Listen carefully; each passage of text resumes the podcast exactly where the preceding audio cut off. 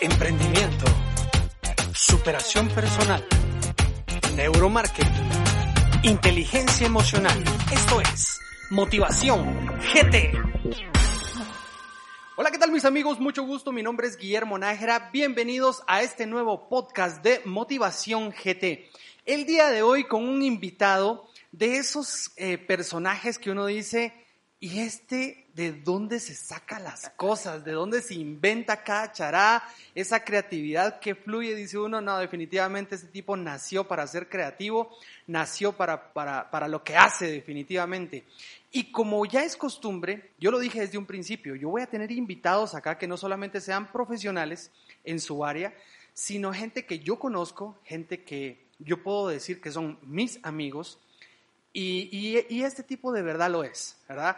Eh, nos, uh, nos unen varias cosas en común, ¿verdad? Pero eso lo vamos a ir platicando en el desarrollo de este podcast, así que sin más preámbulo, yo quiero darle la más cordial bienvenida a Iomar de León, de cariño Yomi. ¿Cómo estás? Buenos días. Muy bien, Guillermo, muchas gracias.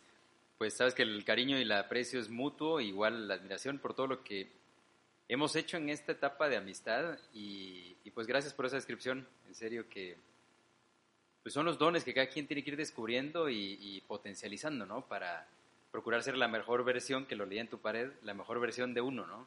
Cómo llegar a ser esa mejor versión. Así que, pues a sus órdenes y espero aportarles muchísimo en este tiempo de este podcast. Genial, genial. Bueno, les voy a dar un pequeño resumen de la hoja de vida de este individuo.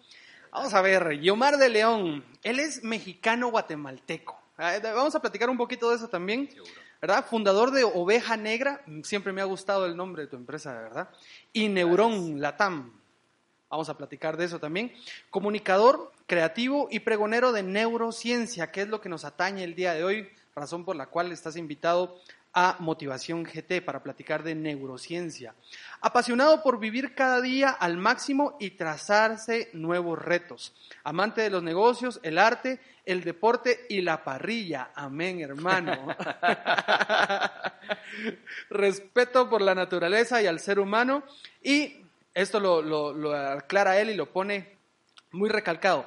Mi propósito de vida es impactar diaria y positivamente a las personas que me rodean. Y yo creo que sin lugar a duda compartimos, como lo dije hace un momentito, varios principios, varios ideales y considero yo es una de las razones por las cuales congeniamos tanto y, la vida nos ha permitido ser amigos, conocernos y en algunas oportunidades trabajar de la mano, en otras oportunidades, y lo tengo muy presente, cuando en su momento me diste la mejor asesoría que pude haber recibido para poder reinventarme y para poder salir al mercado. Así que todo eso lo llevo muy en el corazón y siempre está la gratitud, mi, mi buen amigo. No, muchas gracias, Guillermo. Igualmente, pues sabes que el, cariño es mutuo y que qué bueno que tenemos esa sinceridad para pues abrir nuestros corazones y platicar sinceramente y espero que así sea este tiempo que vamos a hablar. Genial, me parece de verdad y de verdad yo estoy muy emocionado, esperé este podcast con bastante ansia porque sé que tenés mucho para aportar. Eh, nuestros escuchas actualmente eh, demandan todo esto que, que, tú tienes, ¿verdad? La situación actual, la crisis, etcétera, etcétera, demanda de, de un emprendimiento creativo porque eh, lo primero con lo que uno se topa al salir al mercado es de que diablos, de lo que yo ofrezco hay un montón. Y es lo que la mayoría piensa, se frustra y dice, no hombre, ¿yo cómo hago para competir? Pero, pero realmente la creatividad pues la tenemos todo, pero hoy tenemos a un creativo acá de corazón que nos va a, orientar. ah, bueno, mexicano guatemalteco, ¿cómo está el asunto? Pues fíjate que las raíces mexicanas son por mis padres, se fueron a, mi padre se fue a estudiar a México se llevó a mi mamá, obviamente, y pues me tocó la bendición de nacer allá. En otra cultura tenemos una parte de la familia es mínima, ¿no? Es, la mayor parte está en Guatemala y eh, para mí fue, bueno, ha sido, la bendición más grande ha sido tener doble nacionalidad y tener esa pasión por dos naciones que te enseñan muchísimo, ¿no? No me digas, güey. Sí, a huevo. neta, neta. No, fíjate que eh, lo más... Em, tal vez lo más relevante de esa doble nacionalidad es cómo hablando el mismo idioma tienes dos culturas muy distintas que te inyectan eh, una mentalidad muy distinta, ¿no? Me tocó, aparte soy hermano grande, entonces me tocó batir muchos, muchos retos, ¿no? siempre ser el nuevo en el colegio, o sea, no había nadie que me abriera la, la- la puerta antes que, que yo. Conozco. Eh, ser el primero en tomar la iniciativa para romper hielo, para recibir un regaño, y eso en los dos países, ¿no? Entonces yo realmente tenía un reinicio porque viví dos veces en México y dos veces acá en Guatemala por temas de trabajo y estudio de mi padre. Eh, pero me tocó abrir brecha, ¿no? En, en México dos veces y en Guatemala dos veces. Entonces, ese ha sido uno de los grandes aprendizajes porque pues vas conociendo a la gente, las culturas y te vas adaptando, ¿no? Entonces, eso te da una mentalidad eh, pues emocionalmente más estable y más sólida para poder emprender y enfrentar cualquier situación. Entonces, pues yo creo que es algo que deberíamos de experimentar todos, como y es lo que te da el viajar, ¿no? El viajar, conocer nuevas culturas, nuevas personas, nuevos idiomas, cómo vas rompiendo esos paradigmas de que hay un mundo afuera, ¿no? Claro. Hay un mundo totalmente No diferente todo es como lo, lo creo, no todo es como lo pienso, no todo es como lo veo. Correcto. Y bueno, luego a cierta edad nos regresamos a Guatemala y aquí estoy, ¿no? Y de hecho me chingan con que soy un guatemalteco hecho en México. Made in. Made in Eso. pero... En, en el, en el barril del chavo. Sí. Buenísimo. Y bueno, de lo que resalta también, vamos a hablar del profesional, pero seguimos hablando de- del, del ser humano, de este gran ser humano que es Yomi. Ahora te parece, Yomi, si platicamos un poquito de tus aficiones. Conozco alguna de ellas, pero ¿qué tal si nos las mencionas? ¿Cuáles son tus hobbies? Pues, como lo dice lo que leíste, la parrilla es una de ellas, Vaya el si no. deporte, el deporte es otro. Eh, ahora la, la- la lectura y escuchar mucha eh, información en podcast o videos son, pues yo diría que mis tres hobbies top. Genial. ¿Y cómo nace el rollo de la parrilla? ¿Dónde fue que aprendiste? Porque de verdad, ahí les voy a pasar el número. Este tipo de verdad es un mago en la parrilla. Pues fíjate que eso empezó con, con un tema de familia. Un, uno de los familiares llegó un día con un, un- un trozo de carne entero, culot, ¿no? Una punta de puyazo. Y dijo, miren, hoy sí los va a sorprender y vamos a ver. Olía riquísimo, delicioso, ahumó la casa, un desmadre. Y cuando comimos, una decepción total. Yo, yo me imaginé que me ibas a decir, no hubieras probado No. eso. No, no, no. Y, y de- y bueno, aprovechando con el tema de motivación GT, esa emoción y la motivación que teníamos todos por comerlo, pero al probarlo y la decepción que tuvimos, entre comillas, para mí las decepciones es como echarme gasolina. Claro. Entonces dije, ese trozo de carne no los puedo volver a salir así. Y que me da un chingo de carne más, pues obviamente. Pues sí, Porque aprendiendo se aprende, ¿no? aprendiendo. De- eh, ¿no? hagan eso con los emprendimientos porque la carne pues sale barata entre comillas, pero un emprendimiento no. Ahora te vamos a editar eso, no. Eh, Pues fíjate que el- así empezamos y, y luego pues yo agarré la pasión, eh, me, me obsesioné, la verdad fue un, hasta cierto punto obsesión y empecé a querer perfeccionar la técnica hasta que ya empecé obviamente a ver algunos canales de, de- de- de cocina, leer un poco eh, y, y al final la parrilla me ha dado mucho para entender cómo funcionan los negocios, ¿sabes? Ah, qué genial. porque mm, muchos me reclaman, cabrón, pero te vamos a invitar tres horas antes porque, puta, siempre son tres horas de parrilla. Eso es cierto. Eso es cierto. A veces uno llega con hambre a las reuniones con este men y, y, ay, Dios santo, no se para comiendo uno los panes, las uñas Todo. antes de que salga la casa. Pues entonces eh, aprendí la paciencia para cocinar. Las cosas ricas y buenas se cocinan a fuego lento. Eh, Y entonces, si queremos un buen sabor y un buen sazón, hay que darle el tiempo adecuado, la altura al fuego adecuada y entonces llevar a su punto y a su término todo. Y así es el emprendimiento también, ¿no? Entonces, de nuevo, le fui encontrando ese gusto y la pasión a la parrilla hasta que, pues ya, gracias Sí. por la opinión, pero pues... No, y de hecho, bien. aquí en la casa, aquí en la casa les gusta mucho cómo hago la carne. ¿Ah? Pero siempre está el comentario, pero no es como la de Yomar. Ah, pues que lo siento, pero... Pero vamos en la búsqueda de la una perfección. parrilla. Ay, no se tengan pena que aquí cuando terminemos el podcast vamos a, a parrillar, lo más seguro.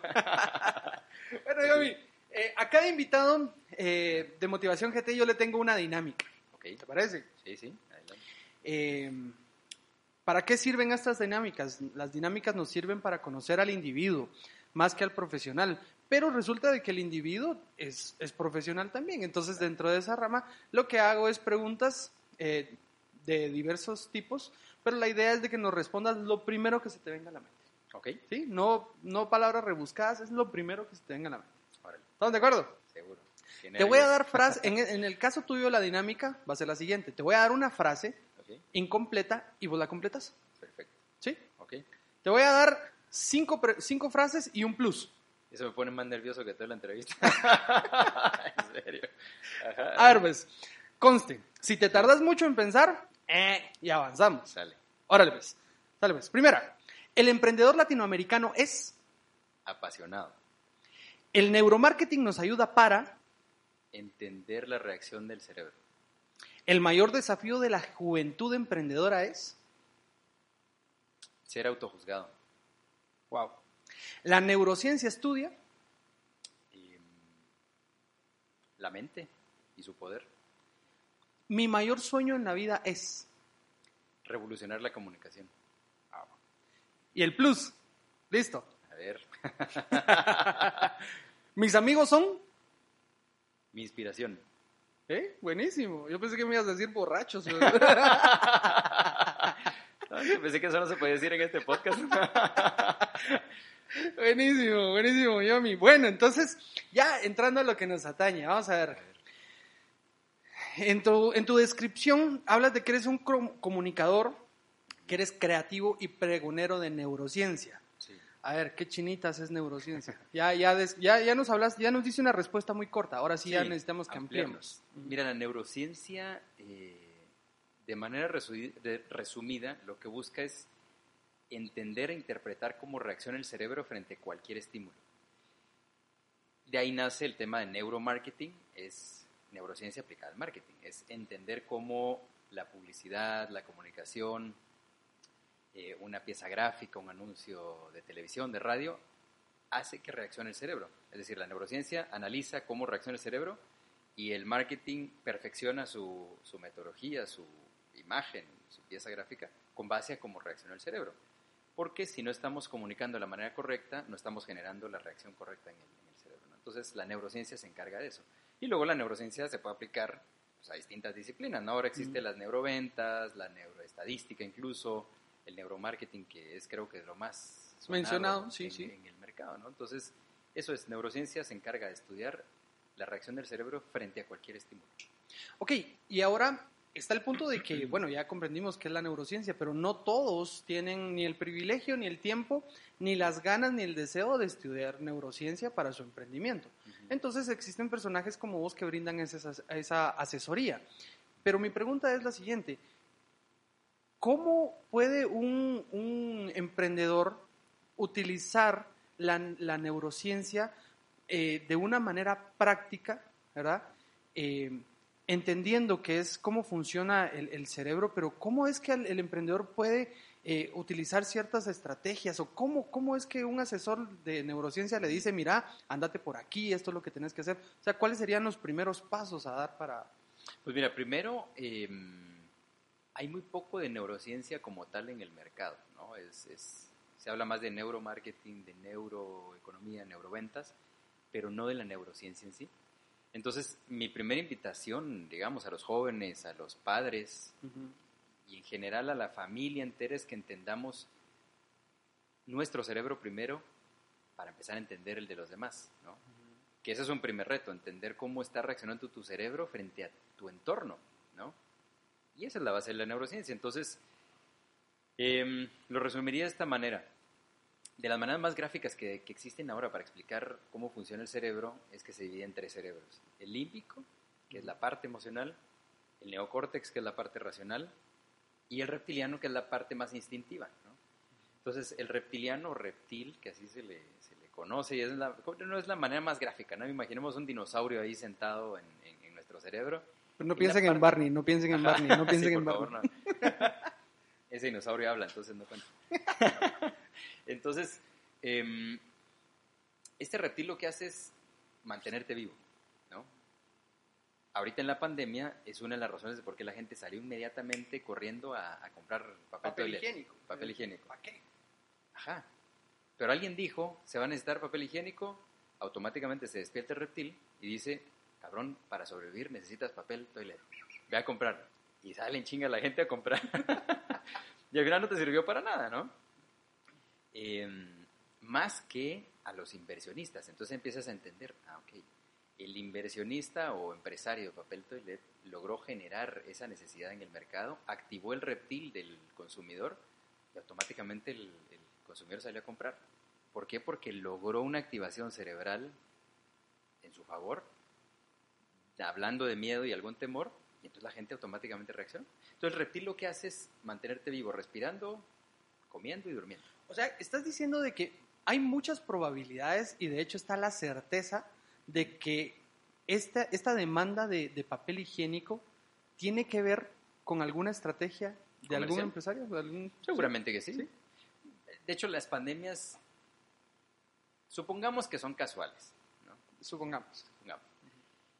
Es una excelente oportunidad para que los que dominan esos mensajes que se les puede llamar programación neurolingüística, metamensajes, neuromensajes, como lo queramos llamar, aprovechan el contexto para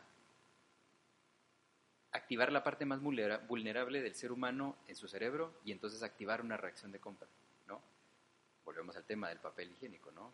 El alcohol en gel, el jabón y muchas cosas que la gente ha empezado a intentar vender a través del temor. Si tomas té de la hojita no sé qué y que lo vende la señora tal, te va a funcionar.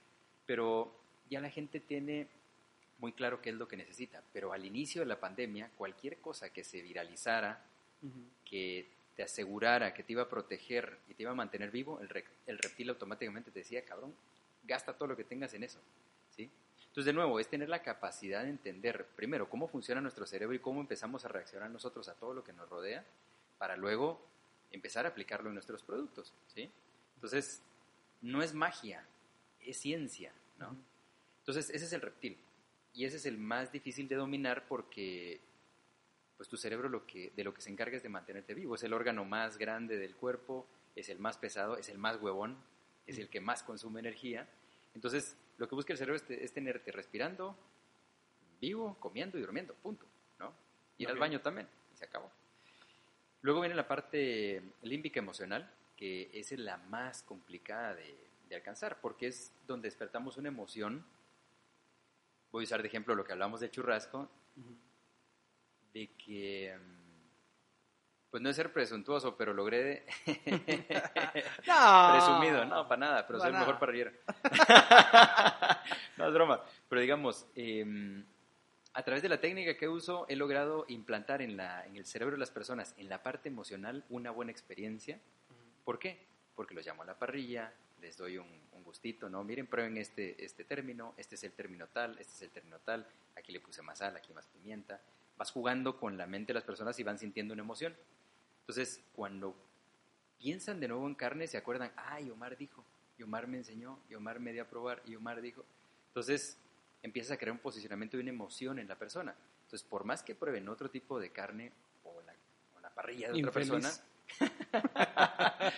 recuerdan esa emoción. Entonces, implantar esa semilla en la parte límbica emocional es, es el hit para tu negocio, en este caso un emprendimiento. Si logras entrar en la parte límbica, es casi imposible que te saque alguien más de ahí, ¿no? Es como cuando uno se enamora, de alguien o te casas, es porque esa parte límbica está enganchada con la otra persona. Eh, entonces, esa parte emocional también tiene mucho que ver con lo que has vivido. Esa es la caja de los recuerdos, es la caja negra de tu existencia. En un avión, la caja negra es donde se guarda toda la información del- de, los vuelos, ¿no?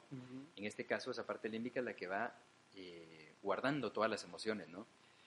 Entonces, cuando te expones a algún estímulo, se despierta la parte emocional y te dice cómo reaccionar a eso, ¿no? Entonces ya es una mezcla entre reptil y emoción que es como reaccionas, ¿no? Lloras, te ríes, te frustras, entonces ya empieza a entrar en combinación la emoción.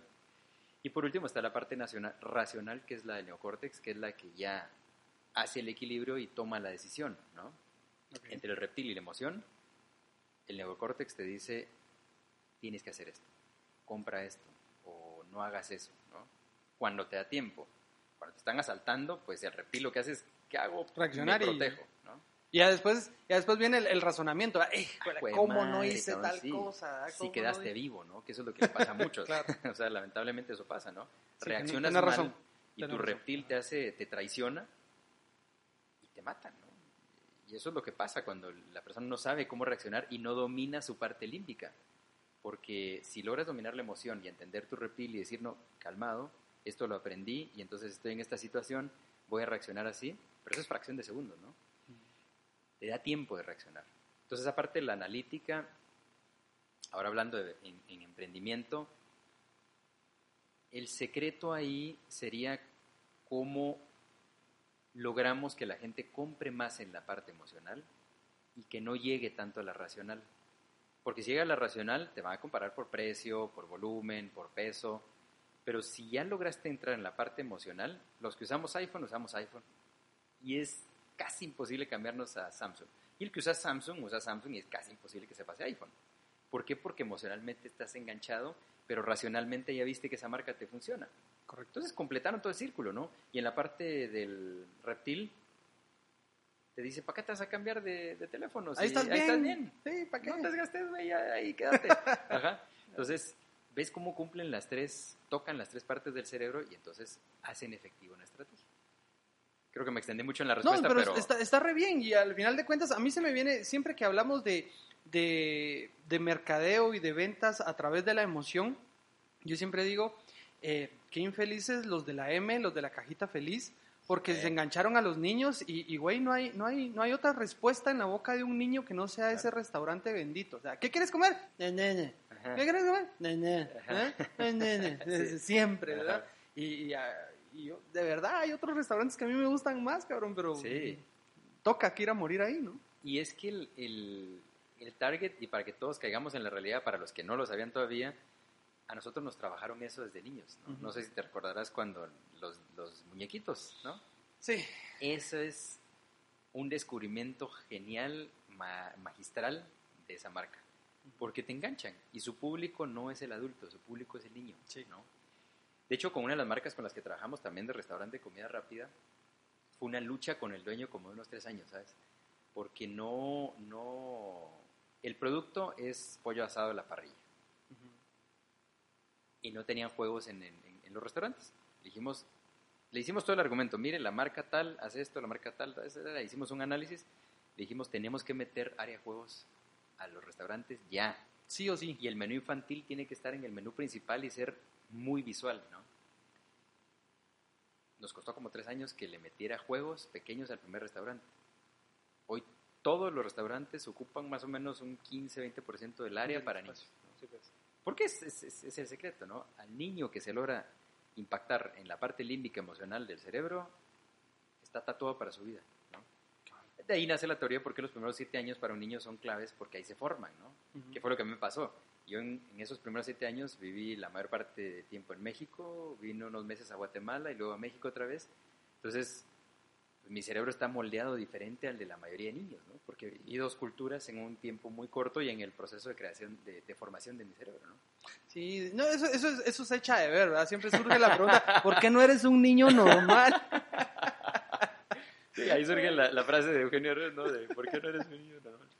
Buenísimo. Pues eso es un gran contexto ahí de la neurociencia. Genial. Y entonces ya digamos todo esto, esta información, y me gustó porque eh, Añadiste la, la, siguiente pregunta y aquí quiero que nos expandamos un poquito más porque ahora viene la parte vivencial. ¿verdad? Resulta que Oveja Negra y Neurón son las dos empresas de las cuales eh, eres el, fundador y el, dueño, socio mayoritario, pero surgen a raíz de esto, a este, este llamado que tenés a la creatividad, a la, comunicación, a innovar y, también a poder influenciar, como lo dice tu propósito de vida, influenciar. Eh, impactar diaria y positivamente a las personas que te rodean. Entonces, con estas empresas estás logrando este objetivo. Entonces, ¿cómo es que surgen, cómo es que nacen estas empresas? Ok, pues fíjate que Oveja Negra nace, bueno, al inicio no se llamaba Oveja Negra, se llamaba, primero fue Camescopio, luego Comunicación, Medios y Publicidad y luego Oveja Negra, ¿no? Camescopio. Sí, sí. Se fue. ¿Y sabes qué es la palabra? Fue el primer nombre de la cámara fotográfica, perdón, de la cámara de video su primer nombre fue Camescopio. Y no recuerdo exactamente y tal vez mm, me erraré un poco en la información, pero es la mezcla del, del magnetoscopio con un lente que ya grababa imágenes, entonces eh, ya podía reproducir Si usted tiene signos de interrogación ahorita en, en, su mente, no se preocupe, yo también estoy igual. igual yo, porque no me acuerdo exactamente la historia. no, pero mi primer socio me dio todo el argumento y le dije, pues sí, ese es el nombre idóneo, ¿no? Porque la empresa nació como una productora de televisión. Nuestro primer, eh, nuestra primer meta fue entrar a la televisión eh, tradicional. Para los que son muy chavos, los Zetas que no saben qué es eso, habían televisiones cuadradas con una caja muy grande atrás que... ¿Neta? Sí, güey. y que usaban una antena para captar la señal. No sé si ¿Neta? Sí, ah, es que si tú eres Z, ¿eh? No, jamás. jamás. jamás. No, pero em, la meta era entrar a esa televisión que todo el mundo se sentaba a ver en ciertos horarios y, tener un programa de televisión ahí. Y, y así empezó, como productor de televisión. Pero luego el mismo producto que empezamos, logramos hacerlo, ¿no? Nos llevó año y medio más o menos entrar a la televisión. Y mucho desvelo, desgaste, apasionante, ¿no? Por eso decía que para mí el emprendedor es apasionado porque uno muere por su, emprendimiento. Entonces, em, empezamos con Camescopio, logramos entrar a la televisión, nos empiezan a pedir otras cosas. A ver, ustedes son muy creativos y se me ayudan con su logotipo. Ese es como los memes estos de, ¿usted que es abogado? ¿Qué? ¿Cómo es el de la Sáquese las chelas de la, la chela. Pues entonces todo el mundo pensaba que como hacíamos televisión, también podíamos hacer páginas web y diseños y logotipos y estrategias. Y entonces empezamos a armar, un equipo. Cuando nos dimos cuenta teníamos una agencia de publicidad pequeña, boutique, pero ya funcionábamos como agencia. Entonces nace Comunicación, Medios y Publicidad. Em, el nombre es larguísimo y queríamos decir todo lo que hacíamos con el nombre. Entonces era complicado que la gente, nunca nos dijeron el nombre, ¿no? Siempre decían comunicación y medios, medios y publicidad, publicidad y comunicación. Jamás dijeron el nombre. Entonces, ahí empezamos a entender el, grave error que todos cometemos. Cuando le ponemos el nombre a un, a un proyecto, estamos pensando en función o de vender o de lo que es el producto, pero no de lo que realmente significa el producto, ¿no? Entonces, dijimos, bueno, veamos qué hace nuestra competencia. Entonces, nuestra competencia es BBDO, OMD, de todas las abreviaturas que existen. ABCD. ABCD, ajá, XYZ, ajá. Entonces dijimos, bueno, ahí está el secreto, ¿no? CMP. Abreviación de Comunicación, Medios y Publicidad, CMP. Tampoco, jamás CPM. Desmadre, o sea, no lográbamos que el pinche nombre se posicionara. Entonces, en ese interés hicimos una alianza muy buena, fue una etapa de mucho crecimiento para la empresa. Eh, pero no nos fue bien con estos socios, decidimos al año romper la sociedad, pero ahí fue donde dijimos, bueno, ¿cómo nos reinventamos, no? En ese momento fui a México una, a una, perdón, a una conferencia, ah, no, perdón, fue acá en Guatemala, en una, un festival de Antigua, que es este festival de publicidad muy grande, y fue la primera vez donde escuché una, una charla de neurociencia. Me reventó el cerebro porque, bueno, fue neuromarketing, pero explicaron el por qué los grandes creativos que tienen leones, canes, eh, EFIs, premios muy grandes a nivel mundial, al hacer el análisis de neurociencia, muchas de esas piezas no son efectivas para vender. Y uno piensa y dice, puta, es un creativo de tal nivel. No es que sea que por ser creativo es efectivo, ¿no?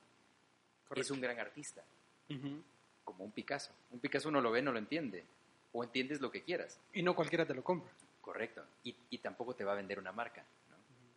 El nombre Picasso sí, pero un cuadro muy difícilmente. ¿no? Entonces, al darnos cuenta de eso dijimos, no, tenemos que encontrar un diferenciador para la agencia, neurociencia. Y empezamos a investigar, investigar, investigar. ¿no? Pero luego el nombre, ¿no? Y entonces ya hicimos el análisis, ah, no, nos confundimos porque ya no son abreviaturas, ahora son nombres. Ogilvy, Sachi Sachi, eh, J.W. Thompson, madres, pero de León y Omar nadie lo va a reconocer. ¿Quién es de León? ¿Cuántos de León hay en la región? Un chingo. Ogilvis hay muy pocos, ¿no?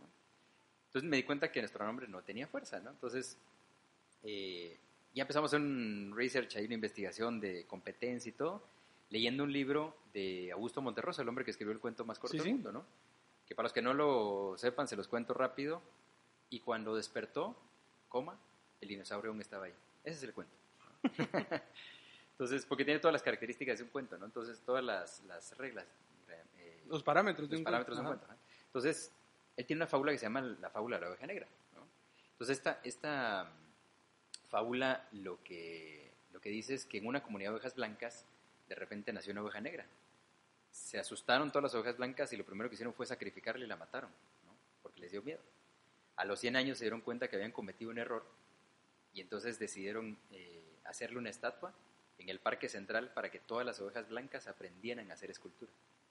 Entonces, es una fábula muy fuerte porque te dice que la oveja negra precisamente no es que sea negativa, es diferente, revolucionaria, es cambio, es innovación, creatividad.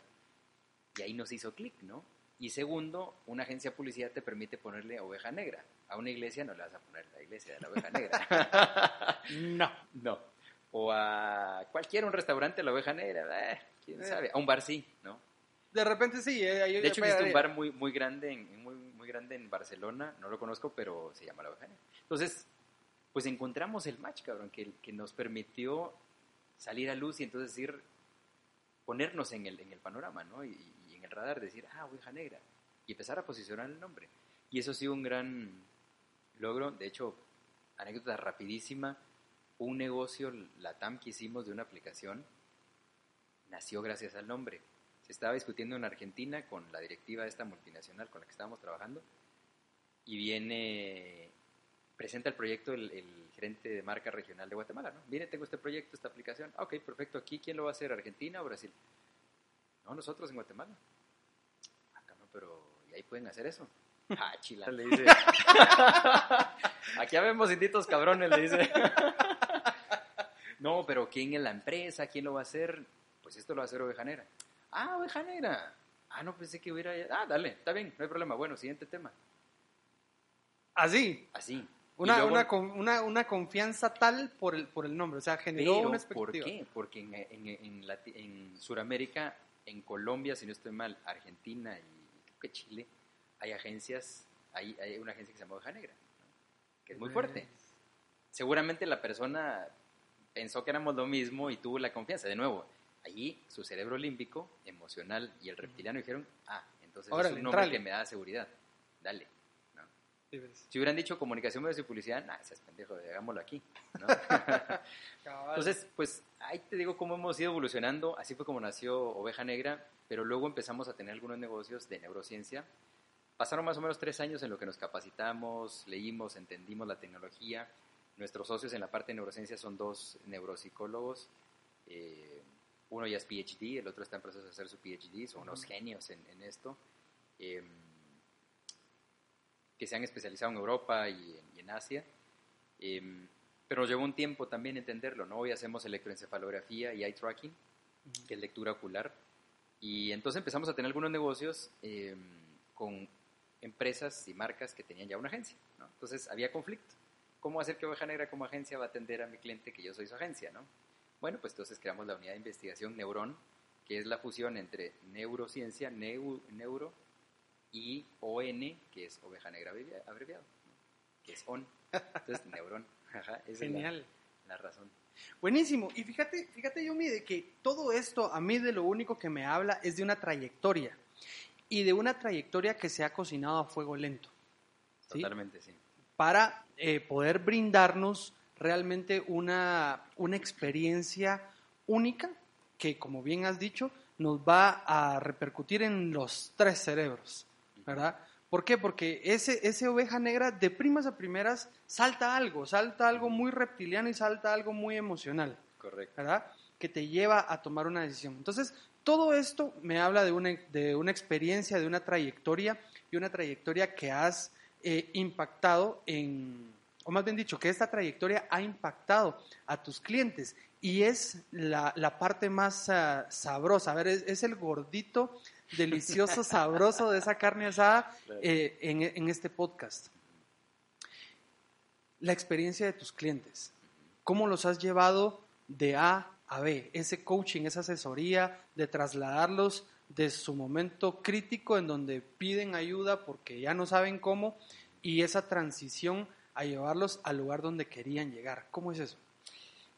Pues, fíjate que tengo dos, bueno, hay varios, pero de las más relevantes en las cuales llevamos una empresa de, de- de pequeña, bueno, soy muy, muy, muy presumido decir llevamos, y me refiero en equipo, no oveja negra del todo, ¿no? Sino Claro. en equipo con la gerencia del- de la empresa. Yo conocí esta empresa que vende carne cuando tenían dos refrigeradores en su casa y los dueños eran el, este chavo y su esposa, quien repartía a su hermano, quien partía la carne era el otro hermano y los sobrinos eran los que empacaban. ¿no? Ok. Hoy esta gente tienen, por lo menos hasta donde yo me quedé, luego de nueve años entregamos la cuenta, ¿verdad? Gracias a Dios fue una cuenta que nos bendijo mucho con, con mucho crecimiento y, y aprendizaje y mucho crecimiento económico también, ¿no? Entonces, hoy por hoy, esta gente tiene mínimamente cinco bodegas compradas con dos cuartos fríos de más de un millón de dólares Compradas. compradas, cabrón. En un complejo de 50 bodegas, ¿no? Pero ellos alquilaron una, una bodega y hoy van por cinco, compraron un terreno que está a la par y abrieron una de sus bodegas por la parte trasera para meter los trailers y hacer el trasiego de carne hacia sus congeladores directos porque ya es tanta la demanda, cabrón. Entonces, ¿No te quedó como la experiencia de, de venir y, y meter a una, una sociedad entradita con empresas? Pues fíjate que ese es, un- ¿Sí? ese es uno de los grandes errores que hemos cometido como empresarios y emprendedores. Y la mayoría tenemos miedo de hacer eso, de no detectar el momento y decir, cabrón, ya no te voy a cobrar. No, me pagues, págame con un porcentaje de la utilidad de tu empresa. Ese ha sido de los peores negocios que he hecho en mi vida. No, no he detectado el momento de hacerlo. ¿no? Ajá. Entonces, eh, pues con esta gente, ¿cómo empezamos? Vol- vol- Volvamos a la, a la pregunta, ¿cómo empezamos? Entendimos cuál era la razón de ser esta gente, ¿no? Cuidado porque todo emprendedor empezamos con el objetivo de vender algo, ¿no? Pero realmente no vamos a vender, vamos a solucionar el problema de alguien más, ¿no? Entonces, si encontramos la razón de ser de la empresa y qué problema estamos solucionando realmente de, nuestro cliente o potencial cliente, estamos empezando bien. Ahora, si estamos empezando porque queremos vender y generar dinero, ya estamos mal. Porque nos estamos enfocando en nosotros y en nuestro crecimiento y no en el crecimiento de nuestro cliente, ¿no? Entonces, encontramos la necesidad de esta gente. Bueno, ellos vendían productos cárnicos, pues empecemos a hablar de temas de salud, de recetas, de cómo pueden aprovechar su, su presupuesto, cómo hacer las compras, y empezamos a generar valor, ¿no? Ordenar la casa también es importante. Entonces ya teníamos el por qué, ahora vamos al cómo, ¿no? ¿Cómo vamos a comercializar? ¿Cómo vamos a vender esto? ¿Cómo vamos a comunicar esta parte, ¿no?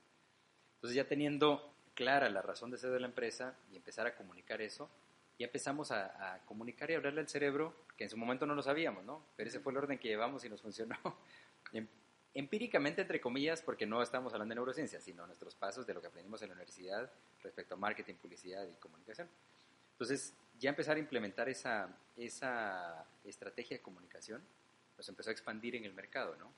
Paralelo a esto, fuimos platicando, que eso es importante que lo piensen ustedes internamente y con sus clientes, cómo están ellos organizados internamente. Tienen un departamento de ventas, tienen departamento de finanzas, tienen departamento de recursos humanos, eh, marketing, porque lo contrario puede ser muy bueno el marketing, pero si ellos no están organizados adentro, va a ser un fracaso de todos modos la empresa, ¿no?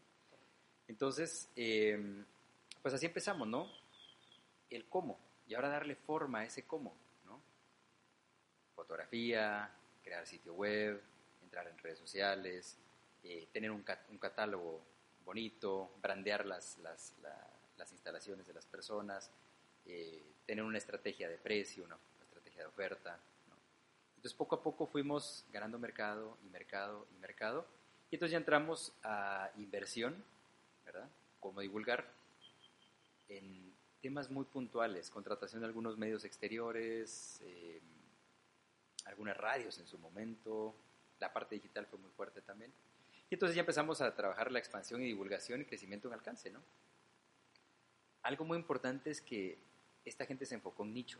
Y eso es lo que la mayoría de emprendedores se nos va a veces de la mano. No nos enfocamos en el nicho, sino en el mercado. Queremos comernos Guatemala entero, ¿no? Enfoquémonos en un nicho pequeño y entonces vamos a tener éxito en ese nicho y ese nicho nos va a hacer crecer, ¿no? Que es como el, te- volvemos al ejemplo del churrasco al inicio, ¿no? Correcto. Hago un buen churrasco, dejo satisfecho una familia, pero antes me tengo que fijar quién es esa familia.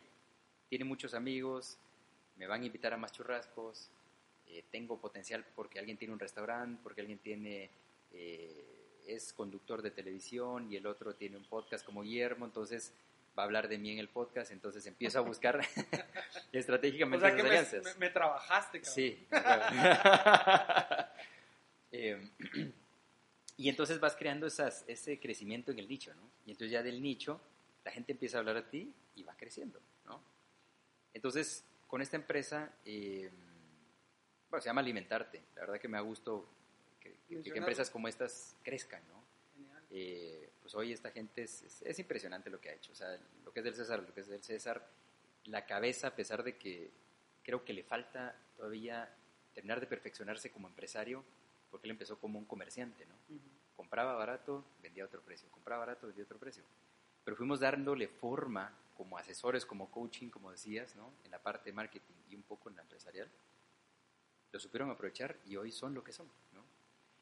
Y con lo- el otro ejemplo que les ponía, que es el restaurante este, precisamente el que hablaba antes de comida rápida, de pollo asado a la parrilla, también pollo brujo, pues, me gusta mencionar las marcas con las que hemos trabajado, cuando son altruistas, son buen altruistas, no, perdón, una empresa no es altruista, pero cuando tienen buenos propósitos como empresa, Sí, Con tienen ellos- su responsabilidad social. ¿verdad? O sea, seguro, claro, Seguro, seguro. claro. Entonces ellos llegaron, crecimos, cuando nosotros empezamos la marca, y mentiré en números, pero eran 100 colaboradores, por ejemplo, hizo más de 600 colaboradores. También con ellos trabajamos durante 8 años. Em, fue una experiencia riquísima, ¿no? Porque con ellos logramos... No, el eh, pollo asado es riquísimo. Sí, el pollo. y con ellos logramos grandes retos como es el pollo más caro en el mercado ahorita. Sí. Es caro, el pollo Sí. caro es caro. Pero es delicioso y es rico y es buen precio y te toca la parte de Y salud. mira los restaurantes y están, bueno, estaban. Estaban llenos, sí. Ah, ahorita- no.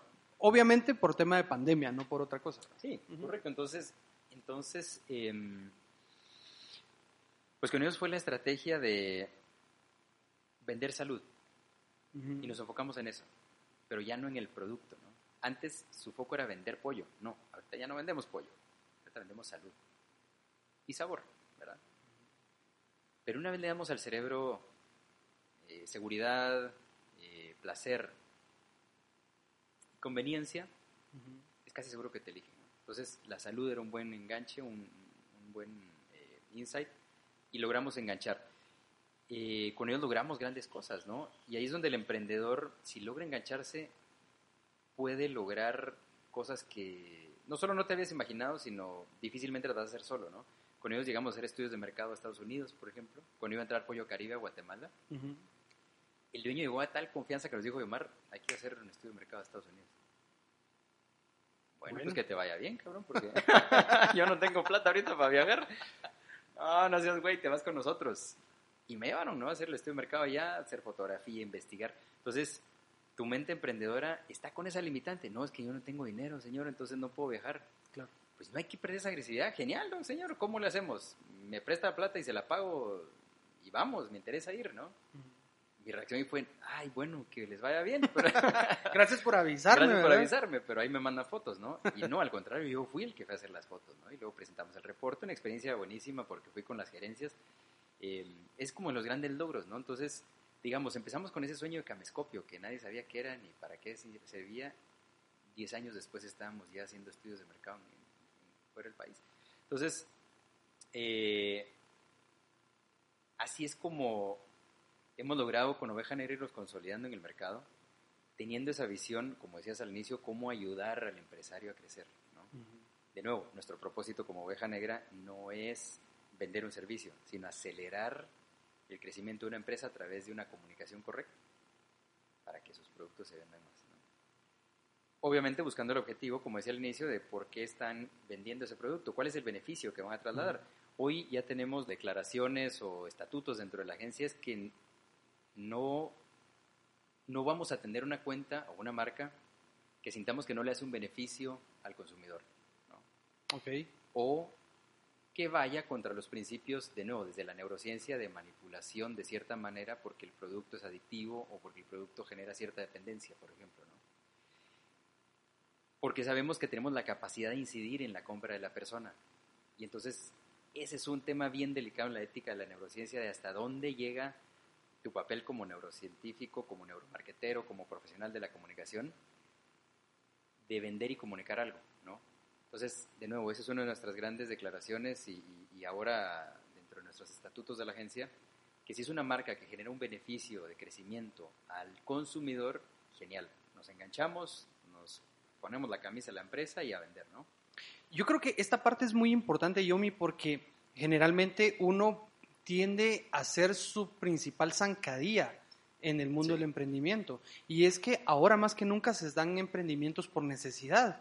O sea, no sé, te despidieron, eh, tu empresa cerró, eh, te quedaste sin el, el cliente consumidor regular y te toca que buscar nuevos eh, ámbitos, nuevos caminos y resulta que alguien viene y te dice, bueno, pues mira, te doy la caja de Corona 125 y tú la vendes a, a 150 y te ganas 25 quetzales, pero de repente en tu interior está el hecho de que puede ser, ¿verdad? No es que la cerveza hace mal, ¿verdad? Entonces te vas a, a- meter zancadilla vos solito si no crees en, en el producto, en la, en la bondad del producto, ¿no?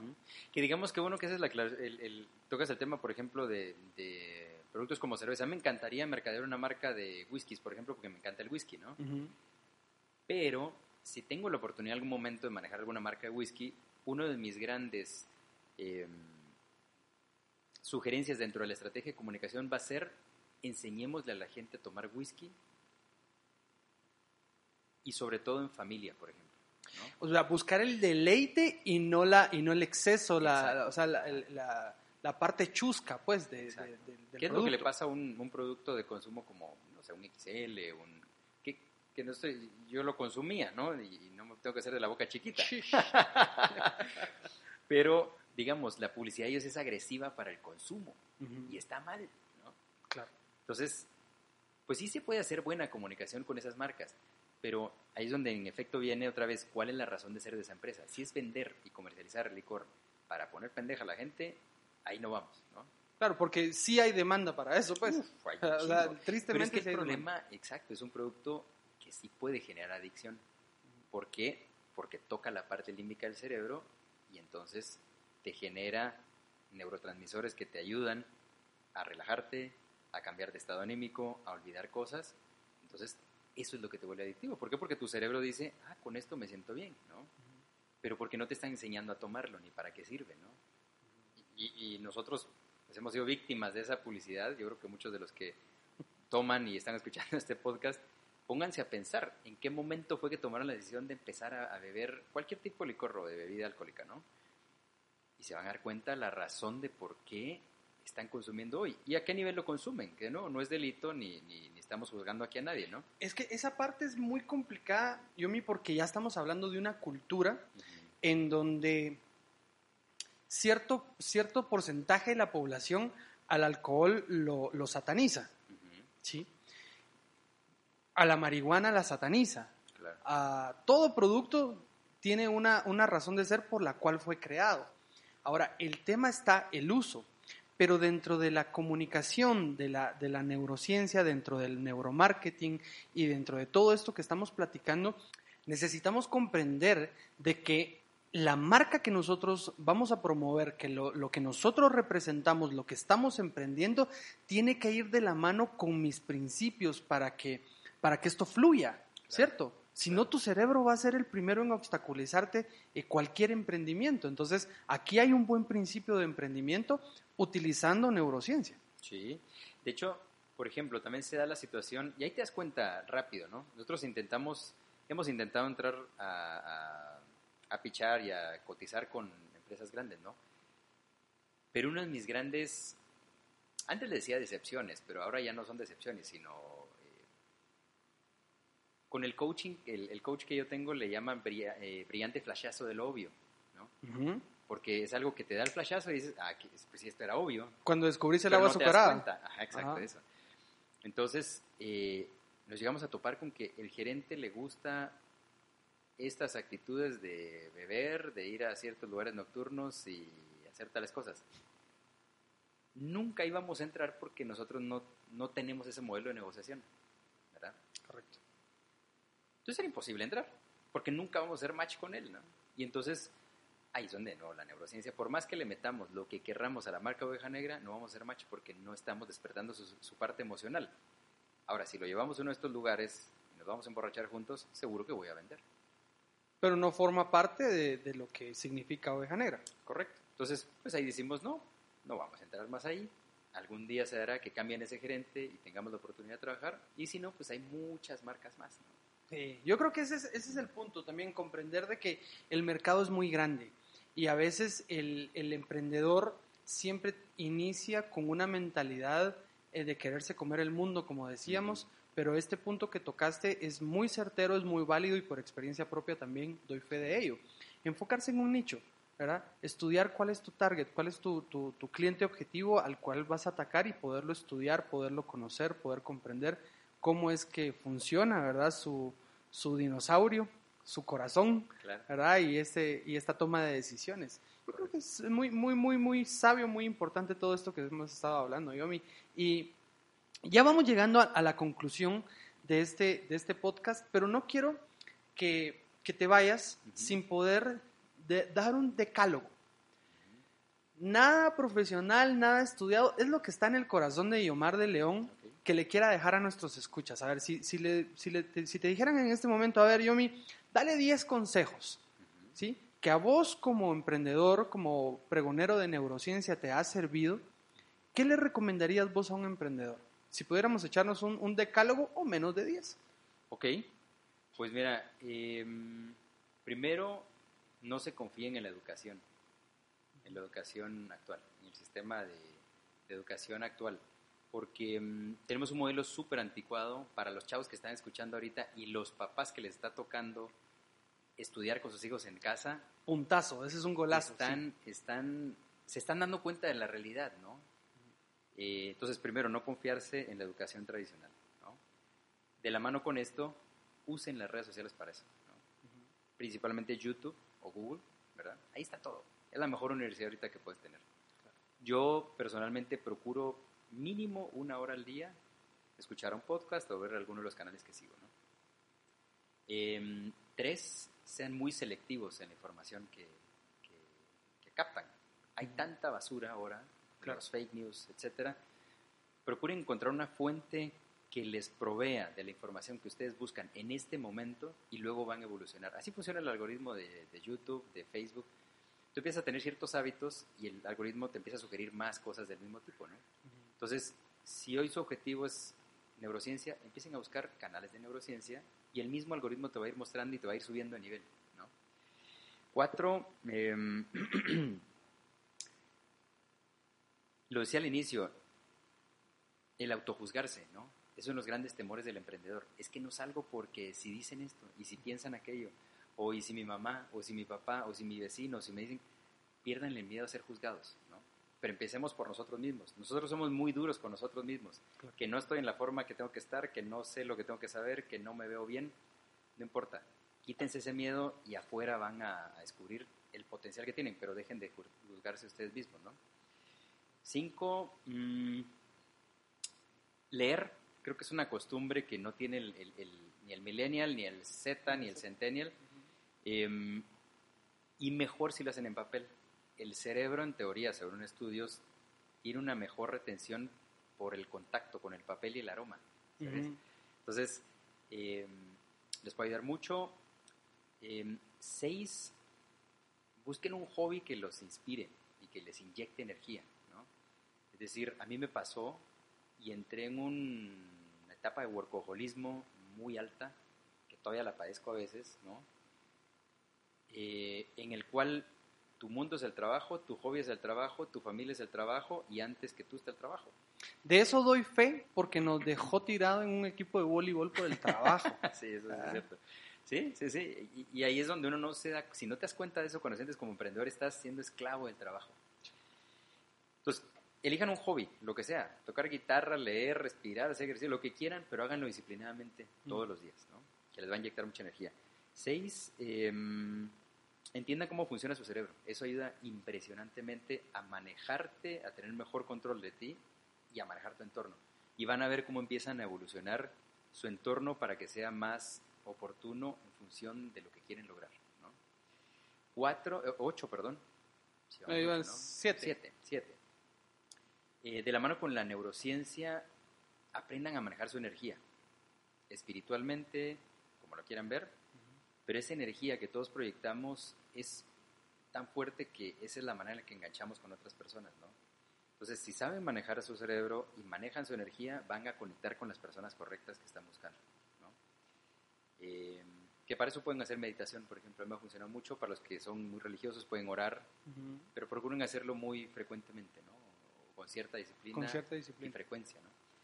Em, ocho, mm, aprendan a vender. Clave. Eso es vital que, tal vez si hablamos un rato de eso, pero en la educación tradicional no nos enseñan a vender. Y lo primero que todos vamos a salir a hacer es a vendernos. ¿Cómo conseguimos un empleo? Vendiéndonos. Claro. Y te, y te das cuenta de qué tan mal estamos a nivel educativo que cuando, y bueno, en, en tiempos anteriores, platicabas con alguien y mira, ah, güey, ¿cómo estás? Ay, ¿Dónde estás trabajando? No, es que fíjate que estoy desempleado y ahorita estoy buscando chance, aunque sea de vendedor. ¿Sí? ¿No te tocaste, ¿no te tocaste con, con gente sí. Es más, a mí cuando llegué a, una entrevista de trabajo me dijeron, mira, pues lo único que tenemos es de ventas. Ah, pues magnífico. Ajá. sí. Ya me daba pavor vender, pero, pero bueno, aprendan a vender. Eso es claro. Hay muchos podcasts y canales en YouTube que les enseñan a vender, ¿no? Eh, nueve, ah, aprendan de finanzas. Aprendan a manejar sus finanzas. Yo estoy en un, todavía saliendo de un endeudamiento muy grande con la agencia y personal, precisamente porque no sabía de finanzas. Y es algo básico que no, no nos lo enseñan en el colegio. En el colegio nos enseñan matemática, física, ciencia, pero el trinomio cuadrado perfecto no te va a enseñar cómo manejar tu cuenta de banco. sí, ¿no? Eh, Entonces, aprendan de finanzas. eh, y cinco, y diez, perdón, busquen a un mentor. Y agrego ahí un coach. Pero si no pueden tener un coach todavía, un mentor que puede ser desde su papá, porque un mentor usted puede cobrar, ¿no? Puede ser un amigo, tu vecino, otro empresario, lo que sea, o incluso digitales. Escuchen estos podcasts, muchas veces hay mentores muy buenos ahí. Pero tengan un mentor, ellos les van a dar las guías para no sufrir tanto como nos tocó a nosotros por no haber tenido un mentor. Genial. Yo creo que aquí tenemos en este decálogo tenemos un tesoro que realmente para quien lo valora y para quien tomó nota, definitivamente eh, hacer este, este, este checklist de cómo voy, estoy haciendo esto, no lo estoy haciendo, lo voy a implementar, ya lo estoy implementando, cómo voy, es, es un decálogo que realmente vale oro, Yomi. Y ya para, ya de último, eh, resulta que recientemente vuelve Yomar el conductor, el comunicador. Y ya tenemos en línea un nuevo programa que así lo estamos titulando porque todavía no hay nombre, Sí. ¿verdad? Entonces, ¿cómo está este rollo ya brevemente ya para culminar este podcast? Ah, pues muchas gracias, Guillermo. Sí, en efecto, decidí salir otra vez a la televisión. Eh, mi pasión es la televisión, la verdad, la producción de televisión, de cine, soy cinéfilo. Entonces, pues nació una idea muy básica, inició como un webinar con, un, con mi socio y coach. Eh, dijimos, bueno, vamos a un webinar, pero algo diferente, ¿no? Y empezamos a evolucionar la idea, eso fue hace tres, cuatro meses cuando empezó lo de la pandemia, ¿no? Ujú. Yo le dije, cabrón, yo quiero hacer algo que aporte a la, a la comunidad. Y entonces, pues surgió un tercer elemento por ahí, que es quien nos provee ahora de todo el, el- el sistema de cámaras y video y audio. Y logramos hacer una alianza, una sociedad ahí.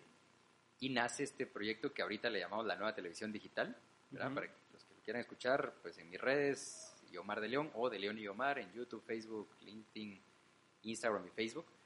Em, pues es un programa enfocado en desarrollar la mentalidad emprendedora y fomentar el desarrollo empresarial. ¿verdad? Lo estamos lanzando todos los sábados a las 7 de la noche. Y lo que busca es esto, ¿no? Como decía en, el, en, el, en mi breve resumen, Ajá. mi objetivo hoy es diariamente impactar positivamente a quien me rodee. Pero si ahora podemos utilizar las redes sociales, los eh, métodos digitales para expandir y el alcance, pues qué mejor. ¿no? Y definitivamente quiero que envíes un saludo a Francia, a España, a Irlanda, a. Canadá, a Estados Unidos, a Argentina, que son de los países que nos reportan nuestras aplicaciones en donde también nos escuchan. Así que la tecnología ahorita nos puede abrir puertas en donde menos nos imaginamos. No, pues qué gusto, en serio, qué bueno que está haciendo, teniendo este alcance este, este, este programa, este podcast. Por favor, para todos estos amigos de, las otros, de otros países, de, de otros continentes incluso, no tengamos miedo de hacer negocios interoceánicos, ¿verdad? Apoyémonos. En Latinoamérica hay talento valiosísimo, ¿no? De hay acuerdo. emprendimientos muy grandes que por falta de oportunidades, a veces económicas, a veces de, de recursos, a veces de capacitación, no se han logrado hacer. Pero tenemos, eh, no sé si ya es unicornio, pero Luis Bonan, el, el- el creador del CAPTCHA y de Duolingo, eh, es guatemalteco, ¿no? Y ese cabrón logró hacer lo que hoy es Duolingo y, y el CAPTCHA, que fue el- la empresa que le vendió a Google. Hay talento en Latinoamérica, en Guatemala, por supuesto, y así que no tengamos miedo de hacer negocios con chapines y con mexicanos y con argentinos y todo. Me parece, me parece. La verdad, el, el podcast a mí particularmente me gustó muchísimo, superó mis Gracias. expectativas y quiero agradecerte de verdad, Yomi, por haberte tomado el tiempo de podernos compartir todo este conocimiento y más importante que, que el conocimiento es tu experiencia, esas aplicaciones de cómo has ah, agarrado todo esto y lo has puesto en práctica y más importante aún, has impactado vidas. ¿Verdad? Porque podríamos hablar de empresas, pero estamos hablando de vidas y muy probablemente de generaciones que gracias a este conocimiento y a la disciplina, obviamente, de cada, de cada empresario, pues lograron superar y llevarlo de un punto A hasta un punto triple Z, ¿verdad? Claro. No, Así gracias. que, gracias, Yomi. El micrófono es tuyo para una despedida. Pues muchas gracias, Guillermo. En serio, les deseo, te deseo, perdón, en este caso, eh, todo el éxito, las mejores bendiciones y muchísima abundancia, que esto trascienda, en serio. Y amigos que nos están escuchando, en serio, no dejen de alimentar su cerebro diariamente. Eso es clave. El emprendimiento, en una gran medida, es dominio de sus cerebros. Genial, genial. Yomar, te agradezco muchísimo. Igualmente, Guillermo. Sabes que se te aprecia mucho, sos partner, sos brother, sos amigo y vamos directamente a la parrilla en este momento, no lo sabías, pero vamos a ir a la parrilla. Buenísima gusto, onda, buenísima onda, Gracias. muchas gracias. Y a usted, mi amigo que está en sintonía de Motivación GT, quiero agradecerle por su fiel sintonía, gracias por los reportes. Y una vez más la invitación, suscríbase a la aplicación que usted más le guste, si es Spotify, si es Deezer, Google Podcast, Breaker, eh, Radio Public, YouTube, la que a usted más le parezca, pero suscríbase para que puedan llegarle las notificaciones de más contenido acá en Motivación GT. Mi nombre es Guillermo Nájera e insisto, para mí es un honor, un privilegio, una bendición que usted esté en sintonía. Esto ha sido Motivación GT.